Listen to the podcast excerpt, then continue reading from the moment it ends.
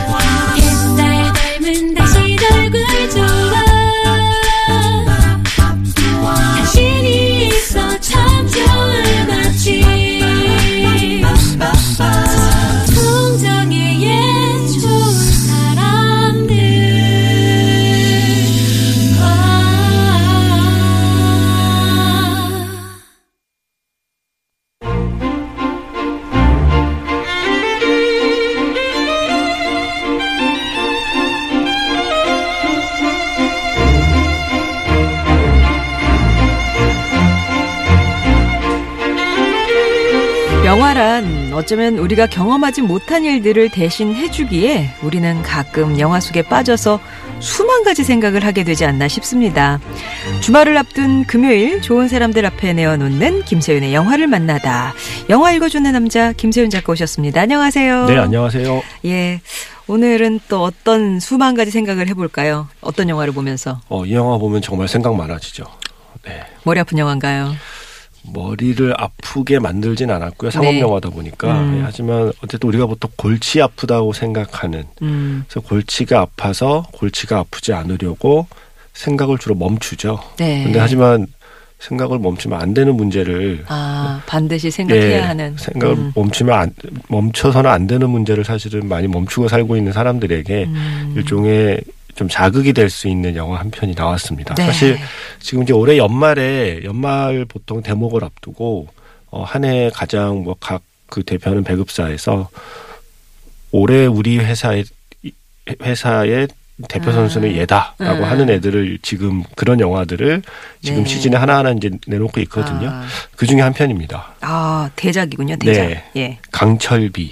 아, 이게 그, 저, 정우성 씨 나오는. 네. 예. 그러니까 현민 씨도 의 북한 공작. 그러니까요. 요새 왜 캐스팅이 그래요? 예, 그러니까 보면 이렇게 북한 특수 요원은 잘생긴 미남, 네. 그와 상대하는 남한의 짝패는 공조에서는 유해진, 유해진 씨, 씨. 이번 영화에서는 곽도원 씨. 네. 네, 뭐 그분들의 외모를 갖고 제가 뭐라고 말씀드리는 게 아니고요.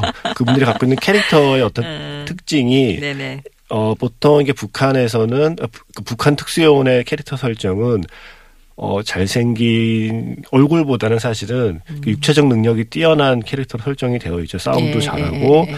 저- 좀 뭐랄까 살인병기처럼 키워져 아. 있는 북한 특수요원이 어쩌다가 남한에 있는 누군가와 이렇게 함께 그 이- 함께 사건을 해결하거나 뭐 함께 뭔가 해프닝을 겪는 스토리들인데 음. 그럴 때 그런 좀 무뚝뚝하고 유머 감각이 없고 어 융통성이 없는 음. 육체적인 능력이 뛰어난 북한군 특수요원과 맞, 그 함께 다니는 짝패로는 뭔가 인간적인 매력이 있는 뭔가 좀 슬렁슬렁하고 빈틈이 있어 음. 보이지만 인간적인 매력이 있는 어 한국인으로 설정이 돼요. 그래서 그 전에 의형제라는 영화에서는 음. 강동원 씨가 역시 북한이었고 송강호 씨가 남한이었잖아요. 음. 네, 네. 그리고 공조에서는 현민 씨가 북한이었고 네. 유해진 씨가 남한이었고요. 이번 영화에서는 정우성 씨가 북한 특수요원이고 음. 어, 곽도원 씨가 이제 남한에 이번엔 근데 좀 직급이 높아요. 음. 청와대 외교안보 수석. 그러니까 이거 곽도원 씨 이미지가 막 슬렁슬렁한 이미지는 아니거든요. 네. 예. 근데 어쨌든 그 인간적인 매력이 있는 아. 인간적인 매력이 있는 남한 사람이라는 아. 이제 설정에 이런 캐릭터 설정이 됐습니다. 이게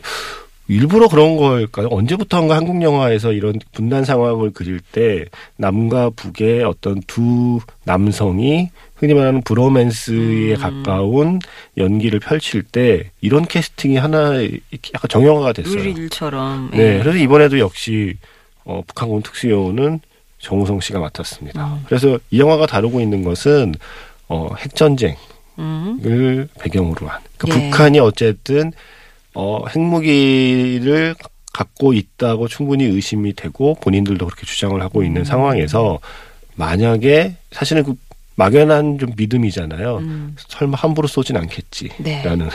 그러니까 우리가 갖고 있는 막연한 기대는 쏘면은 뭐 쏘면은 자기들도 피해를 입을 네. 수밖에 없는데 함부로 쏘진 않겠지라는 막연한 기대를 갖고 있는데 그거를 함부로 쏠 수 있는 상황이 됐을 때 어떻게 아. 어떤 일이 벌어질까에 대한 아. 이야기예요.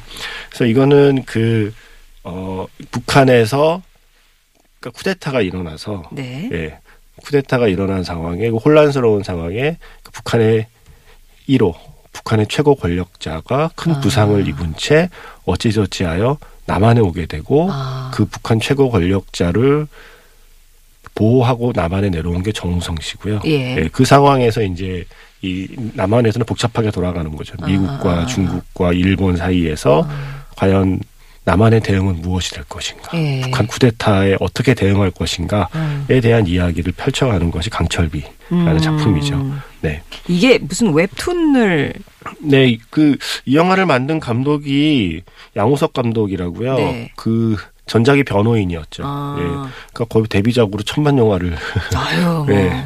그러니까 근데 사실 그 양우석 감독이 계속 영화를 만들던 분이 아니고 웹툰을 그리던 웹툰 작가셨잖아요. 음. 그래서 본인이 그린 웹툰이 그 바로 이 강철비의 원작인 Steel Rain이라는 작품이에요. 음. 그게 한 10여 년 전에 네. 그렸던 작품이고 당시에 이제 그 되게 큰 파장을 일으키고 그때는 아. 북한의 최고 권력자가 사망한 뒤에 벌어지는 일을 예. 이렇게 그린 작품인데 그 사이에 정세가 많이 변했잖아요. 음. 그러니까 뭐 북한 최고 권력자가 사망했다는 설정보다는 사망은 하지 않았지만 쿠데타가 일어났다는 설정으로 바꿔서 이제 그 네. 뒤에 이야기를 새롭게 구성한 작품이고요. 아.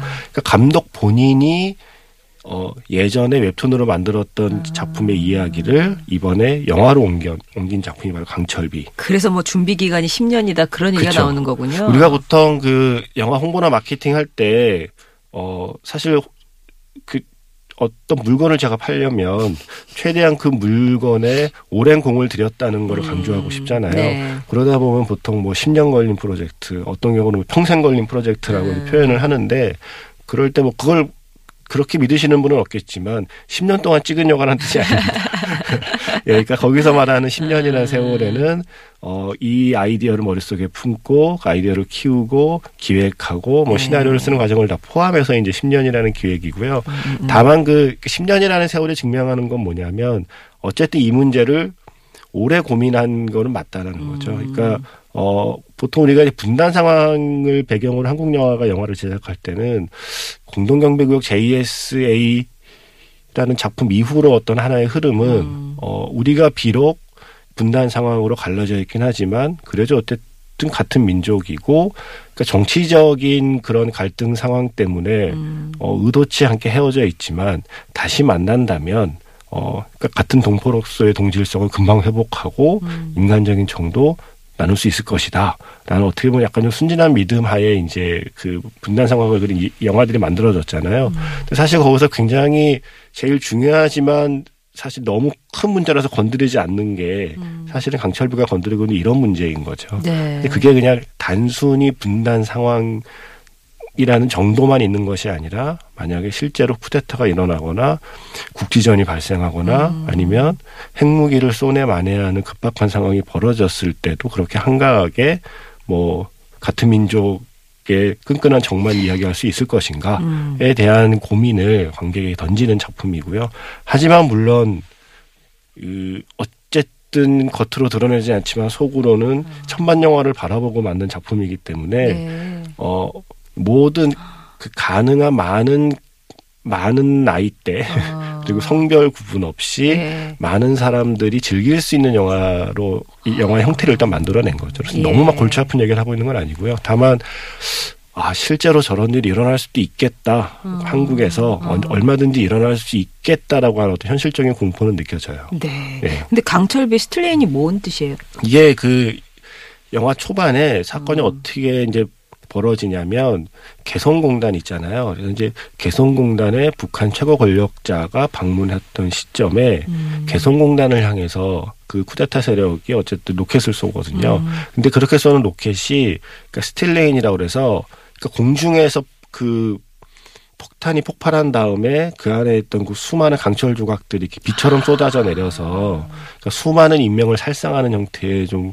좀 극악무도한 무기인 거죠. 그래서 지금 뭐 전 세계적으로는 너무 잔인한 무기라서 사실은 그 사용을 금지하고 있는 네. 무기인데 영화에서는 바로 그 스틸레인이 스틸레인이라는 그그 효과를 내는 미사일로부터 쿠데타가 시작이 돼요. 아. 근데 이제 감독이 밝힌 건 사실은 그 어, 한반도의 정세라는 것이 steel rain 같을 수 있다 언제든 뭐가 하나 잘못 터지면 음. 그그 어떤 갈등이 터진 그 순간이나 음. 그 지역만 문제가 되는 게 아니라 한반도 전체가 피해를 입는다는 의미에서 예. 마치 공중에서 터진 그 폭탄에서 쏟아져 내리는 강철비에 그냥 무고한 사람이 다 희생되는 것처럼 아. 우리 모두 피해자가 될 수 있는 것처럼 아. 한반도의 정세라는 것도 뭐가 하나 잘못되면 steel rain이 될 수 있다라는 의미에서 이제 제목을 강철비라고 이제 붙였고요. 예. 어 일단 뭐 이 영화는 우리가 그 그러니까 기대하고 있는 것들을 보여줍니다. 일단은 음. 브로맨스. 아. 정우성 씨와 곽동원 씨가 씨. 이 음. 영화에서는 이름도 같아요. 예. 네, 그게 사실은 묘한 어떤 운명의 끈처럼 이제 느껴지기도 하는데 북한에서 내려온 엄철우 음. 그리고 남한의 외교안보 수석인 곽철우 음. 그래서 이름도 같고 하지만 서로 그 처해 있는 상황 때문에 적으로 만날 수밖에 아. 없었던 두 사람이 어쨌든 한반도를 위기에서 구해내기 위해서 예. 함께 힘을 합친다라는 것이 바로 아. 강철위의 주요한 내용입니다. 주인공 둘이 이름이 똑같은 것도 하나의 뭐가 뭐가 그쵸. 생기겠네요. 예, 네. 그래서 이제 음. 뭐 이것도 뭐 일종의 인연인데 그러니까 우연이고 인연인데 우연과 인연이 반복되고 음. 그러니까 수많은 인연들이 겹치면 결국 필연이고 운명이다라는 대사가 나와요. 네. 그래서 어 이거는 그 어쨌든 좀 스케일이 스케일이 큰 영화고요. 어, 어 외국 배우도 많이 나오고요. 예. 네, 왜냐하면 한반도 정세를 해결하기 위해서 CIA도? 만나야 되고 미국의 백악관의 책임자와도 얘기를 나눠야 되고 네. 마침 또 남한에서는 정권 교체기라서 아. 그 전직 대통령 임기가 조금 남아 있고 새 대통령 임기가 이제 막 시작되기 직전인 네. 인수위 시절에 이 사건이 이제 터진 거예요. 예. 그래서 과연 이제 그 전직 대통령과 히- 새 대통령의 의견도 갈리는 상황, 아. 그리고 뭐 북한과 중국과 일본의 이해관계가 갈리는 상황, 그 북한 안에서도 권력자끼리 서로 암투가 벌어지는 상황에서 예. 정말 정말 까딱하면 정말 까딱하면 핵폭탄이 터질 수 있는 상황에서 벌어지는 사건인 거죠. 일단 네. 뭐 대중적인 그러니까 상업 영화로서의 재미를 갖고 있는 작품이고요. 음. 일단 정우성 씨가 멋있더라고요. 아 남자가 봐도. 네, 예. 제가 뭐 어, 이런 말씀을 드리면 이게 결국 셀프 디스겠지만 제가 정우성 씨랑 동갑이거든요. 아 그렇습니까? 네, 믿기지 예. 않죠. 예, 네. 아니 아, 곽도원 씨랑도 비슷하지 않아요? 나이가 한두 살 정도 차이 나죠. 저, 저, 저 누가 더 나이, 나이가 비- 많죠? 곽도원 씨가 보기에는 왠지 곽동원 씨가 많아 보이지만 왠지 곽동원 씨가 보이지만. 어릴 것 같다는 느낌이 지금 들고요. 동갑이에요? 어, 곽도원 씨랑 동갑이래요. 아, 곽동원 씨도 저랑 동갑인 거예요? 아, 저는 항상 그 정우성 씨를 항상 73년의 자랑이라고 제가 말하고 다녔거든요. 근데 사실은 그 정우성이라는 배우가 음. 그러니까 약간 중간에 그런 중간에 그랬던 기간이 있잖아요. 정우성이라는 네. 배우가 이제 보여줄 수 있는 게 어떤 한계가 있지 않나. 그리고 음, 연기를 잘한다는 배우기라기보다는 스타라는 이미지로 계속 본인도 좀 고민이었고 사실은 음, 관객도 약간 좀 고개를 갸웃하던 시기가 있었는데 이제 그 시기를 지나서 예. 정우성 씨가 이제 자신만이 할 수 있는 그리고 이제 어쨌든 대중이 좋아해 줄 수 있는 연기의 패턴을 찾은 것 같아요. 네. 그래서 저는 이번 영화의 정우성 씨가 참 마음에 들고 멋있더라고요. 네. 평소 소개해 주시는 영화와 약간 결이 다릅니다만 네. 제가 원래는 좀 그래서 더 궁금해지는 작고 좀 섬세하고 네. 뭔가 따뜻한 이야기를 네. 원래 좋아하긴 합니다만 네. 제 안에 남자 있습니다. 그렇습니다. 그래서 저, 예. 저 이런 영화도 좋아합니다. 내 안에 남자를 만났다. 예. 강철비 오늘 개봉 영화로 만나봤습니다. 그 강철비의 삽입된 노래예요. 지드래곤의 Missing You 피처링 김유나 이 노래 함께 하겠습니다.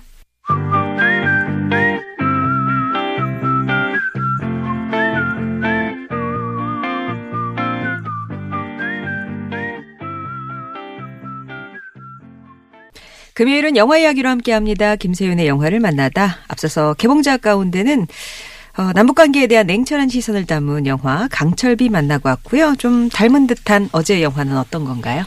이게 역시 어 지구 이제 그런 표현 많이 쓰잖아요. 지구상에서 유일하게 남아 있는 냉전 국가가 음, 이제 지금 우리가 있는 한국이다라는 이제 표현들을 많이 쓰죠. 유일하게 남아 있는 분단 국가라는 표현도 쓰고요.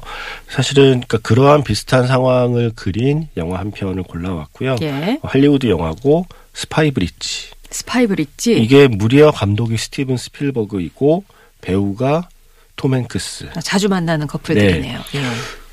그러니까 뭐 캐치미 캐치미 유캔도 있었고 그 전에 라이언 일병 구하기도 네, 있었고 네, 네. 터미널이라는 작품도 함께 음, 했었고요. 음, 음. 사실 스필버그 영화가 이고 스필버그 영화 중에서도 거의 뭐 평론가에 따라서는 탑3 안에 드는 영화라고 평을 받았음에도 불구하고 한국에서는 그렇게 주목을 못 받았어요. 음. 네. 이제 스필버그가 약간 최- 약간 식상한 느낌이 드는 거죠. 아. 언제적 스필버그야. 뭐 스필버그는 이티 이- 뭐 옛날 이티 만들던 스필버그라는 약간 느낌이 있어서인지 최근에 나온 스필버그의 정말 뭔가 노련하고 음. 어 훨씬 좀 능숙해진 어떤 흔히 우리가 거장이라는 칭호를 많이 붙이는데 거장이라는 칭호가 무색하지 않을 정도의 연출을 보여준 멋진 작품임에도 불구하고 한국에서는 너무나 주목을 받지 못하고 음. 사라진 작품이라 네. 이 강철비를 보는데 자꾸 이 작품이 떠오르더라고요. 아. 그러니까 강철비를 보면서 이 작품이 떠오른 이유는 역시 스파이 브릿지는 1950년대의 분단 상황, 그러니까 그 냉전 시대에 미국과 소련. 네, 예. 미국과 당시 소련이라는 나라가 대결하던 시절에 음, 그러니까 스파이 혐의로 체포된 어 당시 소련의 스파이를 음. 변호하는 미국 변호사의 이야기거든요. 아. 그 런 사람을 뭐하러 변호해? 그런 사람 사형이지라고 네. 말하는 분위기 속에서 그래도 그 사람도 변론을 받을 자격이 있고 음. 그런 사람도 변론을 받는 것이 미국이라는 나라의 위대함이고 힘이기 때문에 음. 어 그러니까 소련이라는 나라와 우리가 싸울 수 있는 진짜 무기는 미사일이 아니라 바로 그런 모습을 보여주는 거다라고 음. 믿는 사람인 거예요. 그러니까 네. 어, 소련보다 더 센 미사일을 만들어서 소련을 제압한다고 해서 소련이 이길 수 있는 게 아니라 소련이 하지 못하는 것을 해내는 나라라는 아. 어떤 증거. 음. 그러니까 소련 같으면 사형당했을 사람을 소련 같으면 강제 수용소에 넣었을 사람을 어. 우리는 법이라는 테두리 안에서 재판이라는 절차를 통해서 공정하게 스스로를 변호할 기회를 주는 것이 미국의 민주주의다라는 걸 음. 우리가 증명해야 되지 않겠습니까? 라고 주장하는 되게 외롭게 주장했던 한 변호사의 이야기예요. 네. 그 사람이 나중에 이제 특명을 받고 당시 이제 소련에 잡혔던 어떤 미국 군인과의 군인과 맞교환을 위해서 아. 비밀 협상까지 나서게 되고 그 협상을 위해서 이제 당시 나뉘어져 있던 베를린에 들어가게 되는 음. 이야기거든요. 근데 그렇게 해서 전개되는 모든 상황들이 사실은 강철비에서 묘사되고 있는 2017년 지금의 상황과 닮아 있는 거죠. 이게 실화를 바탕으로 네. 한그 스파이 브릿지는 시- 그 실제 일어났던 사건이고 실존 아. 인물의 이야기고요. 네. 이게 벌어진 게 1957년이거든요. 1957년에 어, 이 영화 속에서 그려지고 있는 모습과 음. 2017년 한국의 모습이 크게 다르지 않다는 게 음. 사실 영화를 보고 있는 관객의 씁쓸함이기도 하고요. 그러니까 그건 어떤 우리가 처해 있는 상황 때문에 오는 씁쓸함이고 또 하나는 강철비의 만듦새에 대해서 제가 갖고 있는 아쉬움은 물론 대중적으로 재미는 있지만 그러니까 이게 어쩔 수 없는 것 같아요. 그러니까 그 많은 사람들이 보고 많은 사람들이 이 문제를 에 대한 경각심을 갖고 많은 사람들이 이 한반도 분단에 대한 좀 생각을 했으면 좋겠다라는 마음의 영화를 만들었기 때문에 네. 어쨌든 많이 봐야 되잖아요. 많은 사람들에게 접근하기 위해서는 왜 우리 가령 뭐 그러니까 똑같은 그 나사 목과 드라이버라고 해도 음. 아이들 장난감은 되게 뭉툭하죠. 네. 크고 뭉툭하고 정교하기보다는 음. 누구나 쉽게 다룰 수 있게 되게 뭉툭하고 큼지막하고 이렇게 그렇게 장난감을 만들잖아요. 음. 근데 만약에 좀 어른이 다루기에는 시- 심심하잖아요. 재미없고 그걸 갖고 놀기에는 음. 약간 마찬가지인 것 같아요. 그러니까 음. 그 강철비라는 작품이 갖고 있는 제가 느낀 아쉬움은 음. 많은 사람들이 공감하게 하려다 보니 때론 좀 자기적인 설정도 있고 음. 지나치게 감성에 호소하는 것도 있고 약간 좀 순진한 그냥 그 순진한 감성에 호소하는 어떤 이야기 전개도 있고 지나치게 뚜렷한 선악 구분도 있고 음. 그 북한 사람은 아주 착한 사람 아니면 아주 나쁜 사람밖에 없는 거죠. 음. 영화 쪽에서 많이 묘사되듯이. 그러니까 그러한 것들이 그러니까 천만이라는 관객이 보기에는 그 굉장히 필요한 설정일 수 있지만 저는 약간 그게 좀 아쉬웠어요. 약간 좀 뭉툭해 보여서 영화가 음. 예. 조금 더 정교하거나 조금 더 다른 문제까지도 건드렸으면 좋겠다 하는 마음이 있었거든요. 그걸 건드려주는 영화는 스파이 브리츠입니다. 아. 근데 저는 무슨 생각을 했냐면 어쩌면 미국은 냉전이 끝났기 때문에 네. 냉전이 끝난 끝난 지금에 와서 그때를 되돌아보는 작품을 만들고 있기 때문에 어 그때는 미처 하지 못했던 다른 어떤 섬세한 주제들을 건드릴 수 있는 게 아닐까 생각이 들어요. 음. 생각해 보면 80년대 미국 냉전 때 만들어진 영화를 보면 이렇지 않았거든요. 음. 해리슨 포드가 해리슨 포드가 대통령 하던 시절 영화를 보면 뭉툭하고 직선적이고 감성에 호소하고 애국심을 네. 고취하고 네. 성과 악의 구분이 뚜렷하던 영화를 할리우드도 만들었잖아요. 음. 그러니까 우리가 지금 약간 그 상황에 있는 것 같아요. 그 그한 80년대에 미국이 겪고 있는 냉전 시대와 비슷한 시대를 아직 살다 보니 한국에서 만드는 영화에서 이야기의 결이 어쩌면 그때처럼 좀 직선적이고 좀 감성적인 선을 택할 수밖에 없지 않나라는 네. 아쉬움이 있고 한편으로는 스파이 브릿지를 만들 수 있는 환경이 불어진 것도 한 거죠. 인제 냉전이 과거가 되어 버렸고 음. 그때를 회상하듯이 음. 그때 사실은 그땐 얘기 못했지만 그때 이런 사건이 있었는데 그게 알고 보면 이러이러한 스토리가 많아라는 음. 태도로 이제 차근차근 이야기를 들려줘요. 그래서 여기 이제 그러니까 이 영화를 통해서 이제 발견된 사람이 바로 그 스파이를 연기한 마크 라일런스라는 배우거든요. 예. 이 영화 잘 안 찍고 연극만 하시던 분인데 아. 이 영화 한 편으로 아카데미 남우조연상 후보 오르시고 아. 연기가 기가 막힙니다. 네, 아. 그리고 여기서는 스파이로 악인으로 묘사하지 않아요. 네. 그러니까 여기서는 되게 그러니까 이 영화의 아주 뭐랄까 독특한 점은 그러니까 둘다 그냥 그 직업인이에요. 그러니까 자기가 맡은 바일을 열심히 하려는 그냥 약간 직장인 같은 음. 느낌이고 그냥 뭐 프로페셔널인 사람들이 서로 서로 이제 그 경쟁과 충돌과 협력의 관계를 보여주는 거거든요. 음. 그러니까 선한 사람과 나쁜 사람의 대결이 아니라 음. 각자 자기 맡은 바 임무에 충실했던 그냥 두 사람의 이야기로 그리는 게 스파이 브릿지의 장점이고 음. 그러면서도 57년의 그 냉전 상황을 묘사하는 데 있어서는 정말 솜씨가 뛰어난 영화입니다. 예. 그래서 아마 우리도 나중에야 아마 이런 식의 스토리텔링이 가능해지는 건가 하는 생각에 좀 씁쓸하긴 했어요. 아. 네. 스티븐 스필버그가 벌써 70 대 그쵸. 제가, 제가 ET를 본 게 80년대 초반. 그쵸. ET가 82년 작품인가 그렇고, 예. 조스가 77년인가, 뭐, 아. 79년인가 그렇거든요. 그러니까 벌써 뭐 몇십 년째 영화를 만들어 오고 있는데, 아. 뭐 예전에는 그런 ET 같은 영화를 만들었지만, 어, 라이언 일병 구하기를 정점으로 찍고, 그 뒤에는 뭐, 뮌헨 같은 영화도 만들고, 예. 그 뭔가 그, 단순한 어떤 뭐 따뜻한 휴먼 드라마를 넘어서서 이제는 그냥 인간 그 자체의 내면을 좀 야, 사실은 인간이란 게 이렇지 않아라는 이야기까지 이제 하고 있는 단계에 예. 스파이 브릿지라는 작품이 있거든요. 아. 그래서 사실은 이 작품 나왔을 때 어쩌면 아 50년대 냉전 시대 지금 언젠데 또 그 얘기야. 혹은 언제적 감독인데 스필버가 아직도 뭐 영화를 음. 찍어 하고 혹시 그런 생각 때문에 이 영화를 멀리하셨다면 지금 스파이 브릿지를 보시면 음. 아이 감독이 이렇게 솜씨가 노련하고 깊어졌구나. 아, 그리고 어, 딱 생각나는 한 장면이 있으신가요? 그 스티브 스필버그니까 찍었다는 그런 장면? 어, 저는 마지막 장면. 마지막 장 엔딩. 예. 예. 이게 어쨌든 스파이 브릿지거든요. 아. 그러니까 그 스파이 브릿지라는 게 뭐냐면 동독 그러니까 동, 그 당시에 동독과 서독을 잇는 다리, 그러니까 우리로 치면 돌아오지 않는 다리 같은 음. 다리 위에서 스파이 맞교환을 하는 그러한 그 장면. 시퀀스인데 어. 그걸 그렇게 차분하게 냉정하게 아. 하지만 그 시퀀스 안에 우리가 살았던 57년 냉전 시대는 이런 시대였어라는 게 다 담겨 있어요. 와. 네, 그래서 스파이 브릿지는 정말 그냥 정말 정교하게 잘 만든 드라마. 그렇군요. 네. 사실 저는 제목 보고 약간 낯설다 했는데 그만큼 우리나라에서는 조금 이렇게 훅 그냥 네. 훅 사라진 그런 좀 안타까운 영화긴 한데 챙겨 보시면 정말 감동 있을 만한. 어쩌면 역설적으로 지금 우리가 분단 국가를 살고 있기 때문에 음. 전 세계에서 어쩌면 스파이 브릿지를 제일 재밌게 볼 수 있는 나라이기도 해요. 아 그래요. 제일 재밌게 볼 수 있고 제일 어쩌면 지금 우리 얘기처럼 공감하면서 볼 수 있는 이렇게 역설적으로 음. 그 그러한 나라에 살고 있는 관객인데 오히려 그래서 너무 자기 우리 얘기 같아서 싫었던 걸까요? 그래서 좀 제대로 아. 평가받지 못한 작품이라고 생각이 들어요. 예. 네. 오늘 개봉 영화 강철비에 이어서 닮은 영화 스파이 브릿지 만나고 왔습니다. 영화를 만나다 김세훈 작가였습니다. 고맙습니다. 네, 고맙습니다.